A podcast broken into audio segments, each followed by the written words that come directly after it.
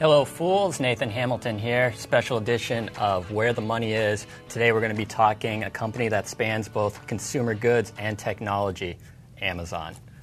The uh, yeah, so we're talking about Amazon today, mostly because they're not only one of the largest and most uh, uh, popular uh, e-commerce websites in the country, but they're also becoming increasingly disruptive in the technological world. Um, and of course, there's also the drone thing, so that's also really important. Yeah, it makes headlines. A little bit, Or 60 yeah. minutes, put it that way. assuming assuming the uh, FAA gives them approvals, but we'll see. Yeah, I think it's uh, 2015 or 2016 that they're looking for it. Oh my God! Do you Yeah. think we're actually going to get like things delivered to our balcony here at the headquarters or anything? I, I think it's absolutely something that's going to happen. I mean, right now, if you think in 2014, 2015, it just seems like a crazy idea. right. But Amazon's already doing same day delivery in a lot of different metro areas. In fact, what was it, a week or two ago? They're Yeah, in the DC us- metro area. yeah, to yeah. DC as well.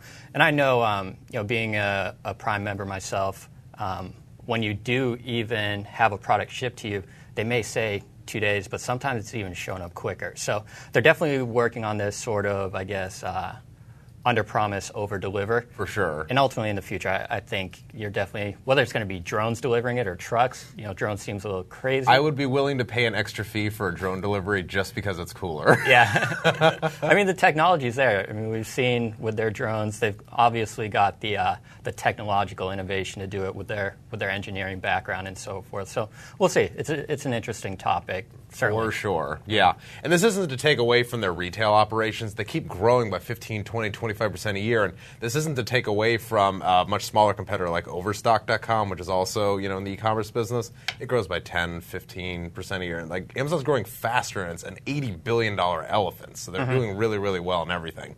But uh, getting back to the, you know, what they're starting to do with technology and their cell phones and everything, let me ask you a question. Is Amazon a tech company now?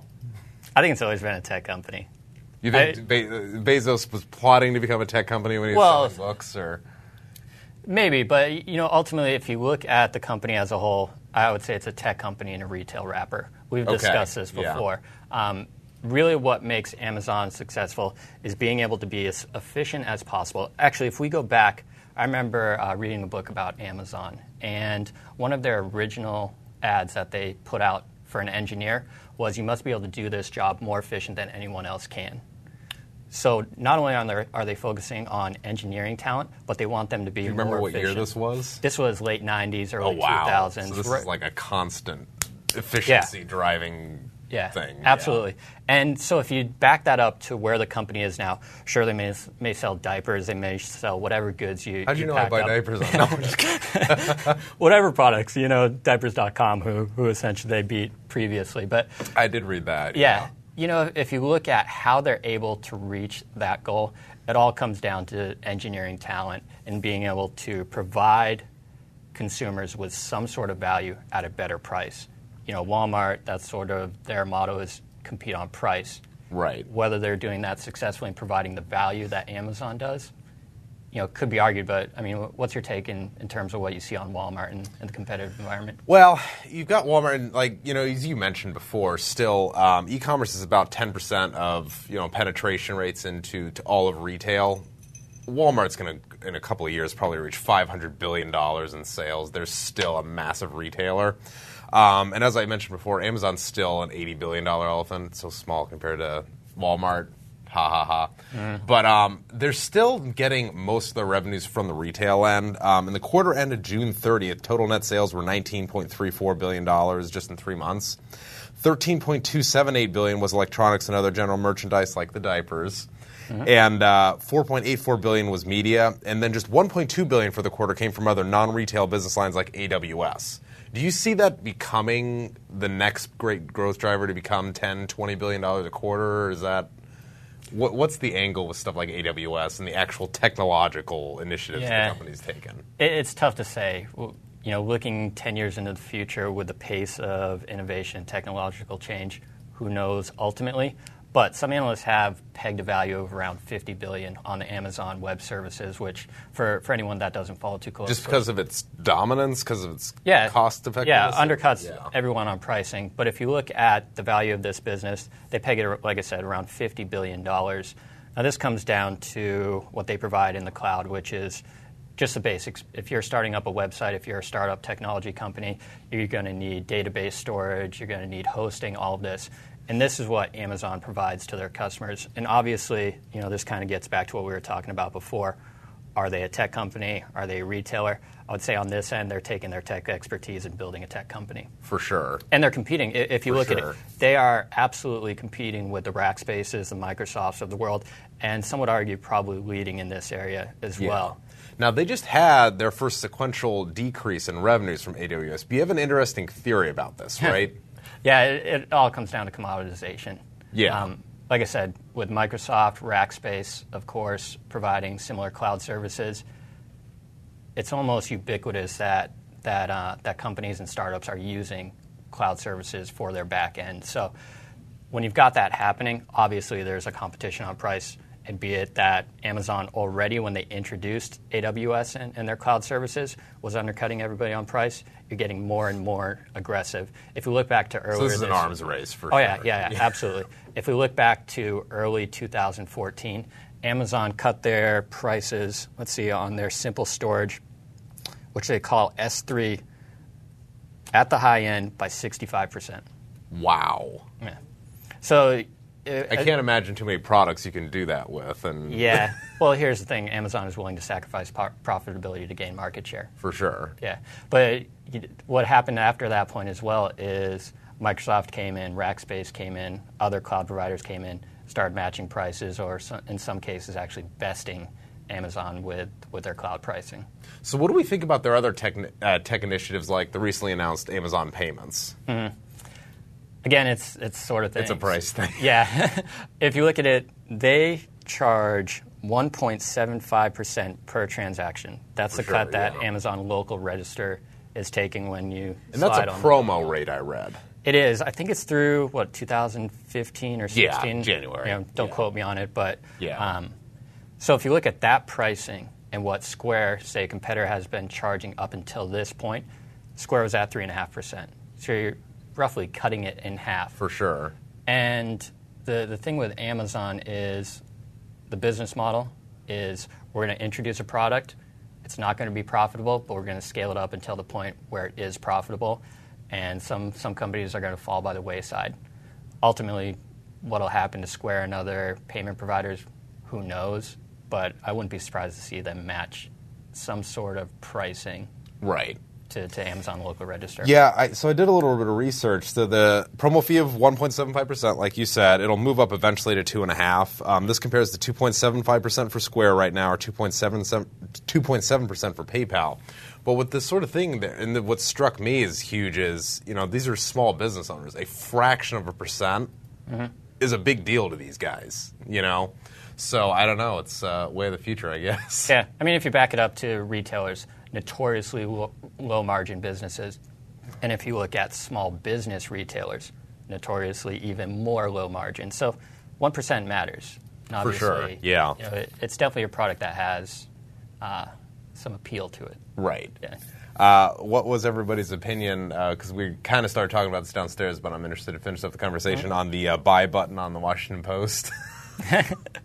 You know, if it monetizes it and brings the Washington Post, I couldn't believe it was actually surprising me because um, he bought the Washington Post for 250 million dollars out of his own pocket, and originally it was going to be the Washington Post will not have any.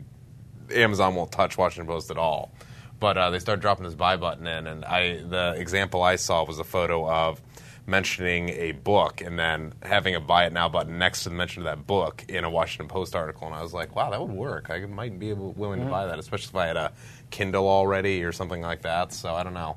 Yeah, I mean, it's extracting more value out of the same customer. Um, newspapers, something, are a dying breed, but Washington Post has a, a pretty good following. So we'll see ultimately if they can um, make it worth the $250 million. Right. So, um, talking about Amazon and extracting value in what they're building, that's kind of how the business should be valued because there are some people who might say that Amazon doesn't make any money right now. Why are we paying three, three hundred fifty dollars a share for this thing? Mm-hmm. So the Yeah. bigger question is, does it make money? Well, they, they make money. They're cash flow positive, Right. net income positive.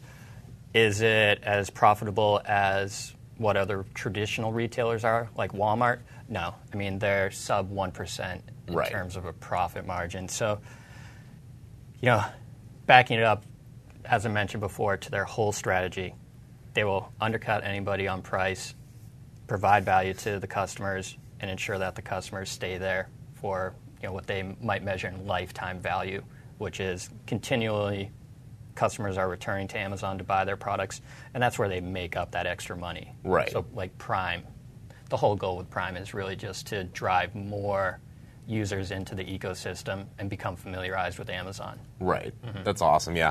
And for our uh, viewers that don't are- aren't aware, um, Amazon's GAAP net income last year was 60 cents. However, their free cash flow last year was 2.03 billion. However, and this is kind of one of the uh, the bigger things that I wanted to get into the valuation and everything.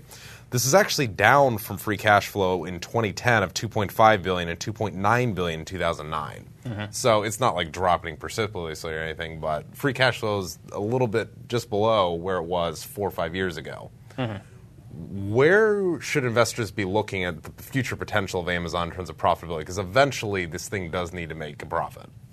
Well, it, and some would argue maybe it doesn't. Well, it makes a profit, but some would argue that what they're doing now can be maintained into the future. Um, you know, I guess kind of countering that is actually Bezos himself. He said in his 60 minute inter- 60 minutes interview um, when talking about the drones, every company has some sort of life life cycle to it. Right. And even someday Amazon will decline.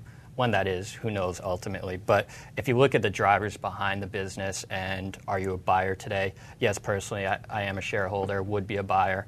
You have to look at how the company is investing in the future and what sort of potential there is beyond that. As you mentioned, there is a you know a high single digit, low double digit penetration in all of retail sales, e-commerce wise. So that's a huge huge, I guess, ocean that opens up with with the potential to be to make online more of a, uh, I guess, a shopping method or shopping channel. So, if we look at Amazon Web Services and the cloud, if we look at their hardware, also on the retail side of it, they're investing aggressively in that business. Obviously, free cash flow is, is suffering as it has in the last few months, down from, from 2013. But investing in the business, that's good for shareholders over the long term. Right. What about you? What, what do you think on the Um, I've thought long and hard about this, and it sounds crazy, but every time I read about what Bezos does with, oh, I don't know, payments or drones or same day delivery or anything else, these are technically money losing operations as they are right now. But I, I think about like, you know, in business school you read about like what John D. Rockefeller did with Standard Oil 150 years ago, 100 years ago. He would go into new markets and he would just undercut below cost the competitors on just simple oil products and everything. They'd go out of business, then he'd just go back to the regular market price and he'd make a ton of money, and that's what it would be doing. It sounds crazy, but it kind of lends itself to what you were saying.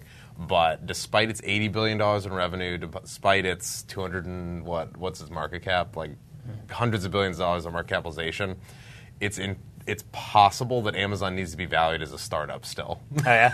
I mean, with, the growth they're seeing, like it could be the next that. the first trillion dollar com- we don't know like it mm-hmm. could theoretically as e-commerce continues to grow and every year it becomes a bigger part of the economy is there any company that's more tied into that than amazon yeah, I mean, I guess working off that Maybe point, we'll see ultimately. But the most valuable thing, which I think you can build a company around, is providing value to a customer.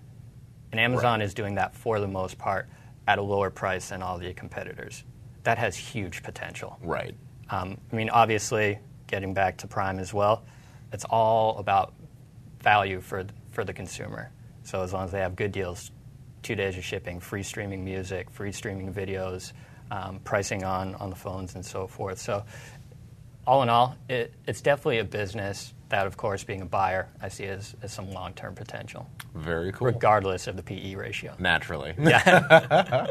very so, cool so with that, fools, this is where the money is. And Sean and Nathan, take care. have a good one